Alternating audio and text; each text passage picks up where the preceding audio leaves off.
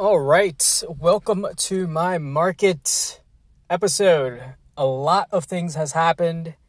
Um, it's been a roller coaster ride, to be honest, for the past couple of weeks. SPY has been going up and then going down and then going up and then going down. Um, there's a lot of sector rotation going on. Um, the same sectors are rotating. Um, it's kind of it's a roller coaster. Let's just say that. And uh, yeah, so there's a lot of things to talk about. Let's get started. So, SPY is one of those things where you have to look at those sectors that incorporate SPY. Meaning, you're going to have to look at the tech sector, the financial sector, the healthcare sector, even the energy sector to some extent to see where we're headed to. So, for SPY, we had a rising wedge that broke bearish with a ton of volume. And that's going to tell um, where we're headed to next.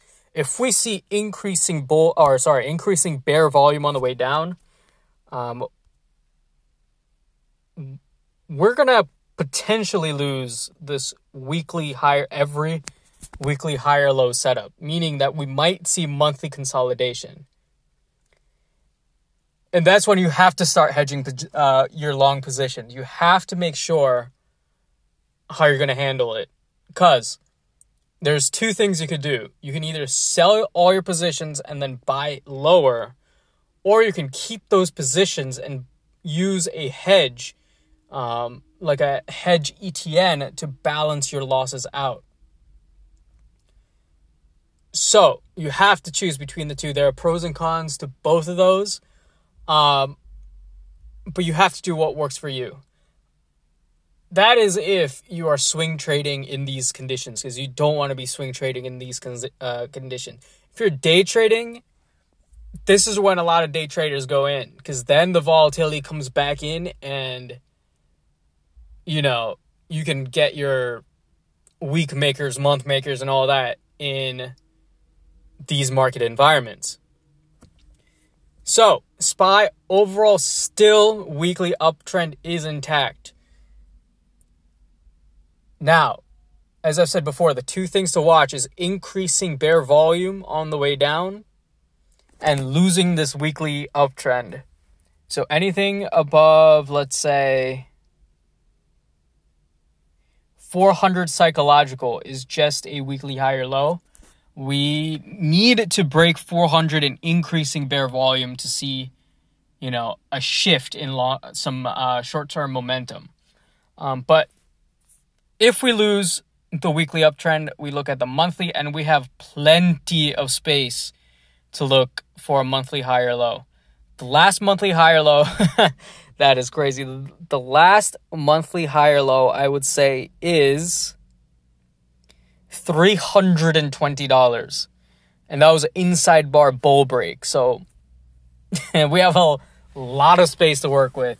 So that is one thing to keep in mind. Always zoom out. If we lose a if we lose a trend in one time frame, zoom out and look for the overall trend. So that is the overall trend.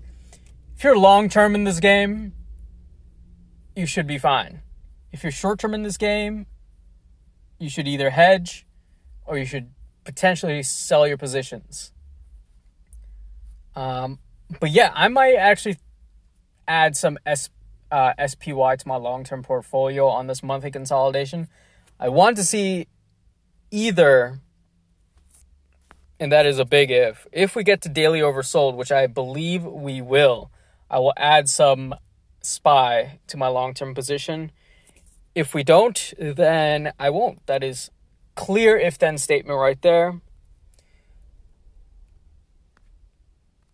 And yeah, that's about it for SPY. Let's look at QQQ.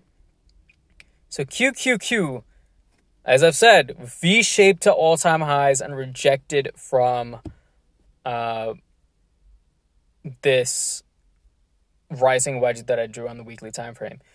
Doesn't mean much. If we see bull breaks with a lack of follow through, it means the Bulls are kind of tired. And that is a big potential in this because QQQ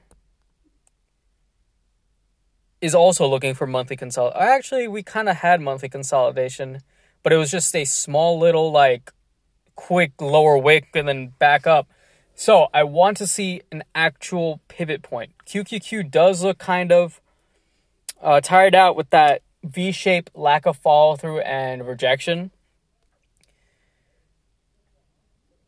QQQ is one of those things where I feel like there's a lot of many sectors rely on it, and you have to individually see those correlations with QQQ to get an idea of where it's going. Like, particularly Canadian marijuana, um, EV sector like Tesla. Tesla is pretty much correlated QQQ. I would say Tesla, NIO, and all that. But there are days where they are not correlated QQQ at all. So you have to still keep an eye on QQQ and see how they're correlating. And if they're not correlating, you have to see, okay, is this a bullish or bearish correlation to each other? Which which name I play, which is stronger, how I want to play it, blah blah blah blah. Like there's a lot of factors that get into these correlations. But if you're just playing those solid tech names, just look for the bullish correlation to QQQ. Or um, you can kind of play those SQQQ, TQQQ um, ETNs too. Uh, I'm going to do a quick little review that I did on FAS um, yesterday, which was a solid win, not going to lie, but uh, that is the financial sector bulls. So let's move on to the financial sector anyway. So, quick little recap on QQQ. We're looking for monthly consolidation still. Um, that that bull break and a lack of follow through is kind of a minor red flag. So let's see where we go from here. Uh, let's move on to XLF. XLF is seeing monthly consolidation. So this is where the rotation that I'm seeing is coming in. So when QQQ was consolidating, XLF was still going up. Now when XLF is starting to go down, QQQ V-shaped. What I don't want to see as a bull is both of those sectors going down at once. That means SPY is going to drop. And you don't want to see that. The only sector other than those two that will potentially, you know, ease the drop of SPY would be the healthcare sector, which I'm going to go over next. But you don't want to see both of those sectors at their low of the day at any point. So if any of those three sectors are not doing the same thing, SPY is, you know, relatively even. If all those sectors are at one side. Whether they're all bull or all bear, SPY is going to magnify dramatically. So please be careful of SPY. Or at least uh, rotation. Please be careful. And let's go over a small little trade that I did with XLF. So XLF monthly consolidation. I got into a bullish position. Um, that is FAS. So reason behind this trade got bullish. Hourly, absolute waterfall drop. Four hour, waterfall drop. Daily, waterfall drop. Now, yesterday, which is Friday, all of those time frames were very oversold, including the lower time frames. So 5 minute, 15 minute, they were all oversold. I started scaling in on the break of $100, right? Small positions at a time. Then I saw a small little falling wedge, meaning that the bears are getting tired. So I started scaling in a little bit heavier, um, flipped it. So if it like on the top resistance band sold some, and then if it dropped further, I would buy more, and then that would dollar that would lower my cost average so I wouldn't lose that much money. At one point, I started seeing okay, there's some bull volume coming in. And then I said, okay, if this is, if it consolidates further, I'm only going to give it some wiggle room for it to go because I had a dollar amount loss, max loss, which I did not want to lose. My, in this case, I went a little bit aggressive. So my max loss would have been two day loser However, with that falling wedge, breaking bull with decent amount of, you know, to the upside, um, I did not get stopped out. And that was a quick little trade. Now, if you are new to this, I suggest you don't do this because a lot of emotions will come in. But for me, let me actually get into a better time frame so I can let's there we go. There's more clarity right here. So, falling wedge, breaking bull. And then I knew all we were looking for was honestly an hourly lower high. and that did not even come. So, what did I see? Not an hourly lower high. 15 minute lower high. Sorry. Yes. I started seeing the volume come in and then I said, okay, this might be the volume climax. And saw that 15 minute inside bar breaking bull. All I wanted was a 15 minute lower high to play off of. Because we have rejected from the 15 minute 12 EMA multiple times. And that was my target. That was it. I just wanted the 15 minute 12 EMA. And then if we continue to drop further, I would have stopped out and took that two day loser and I've been done with the entire day. And that's how I play basically. I play those wedges and then I have a max loss. If I want to lose, um, I already basically, let's say I already basically know how much I'm going to lose before I make that trade. And that's how I do it. That's how I always enter any trades. The only time when I don't enter those trades with my max loss is scaling into swing positions.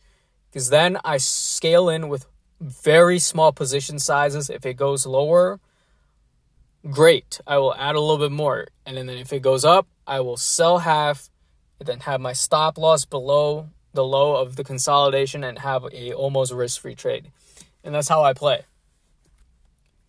And that's how I suggest you to play, but I can't tell you that. Um, just because I've been through I've been through one of those heavy, heavy scale-ins and then had those heavy, heavy losses where I'm like, okay, I don't want to do that, and that's just my rule.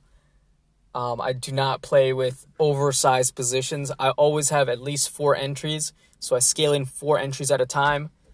Um, those are my full four bullets, and then I try to just give those, um, take half, or what do you call four? Take one off. So yeah, take a quarter out, and then reload if it goes further down. It's that way I always have ammunition to reload instead of having a full position size and having a massive loss if it doesn't go my way. So that's how I suggest people to play. And yeah, the Bitcoin also is kind of doing the Bitcoin cryptocurrency market is also kind of um, doing bears things, I guess and I'll talk about that tomorrow because there's a lot of things going on. Um, there are certain names that are sticking out compared to Bitcoin, and I want to see where Bitcoin heads to. Um, and I have to have a game plan set if it goes further lower, so I'm going to talk about that. So I hope you have a great Saturday, and I will see you tomorrow on Sunday.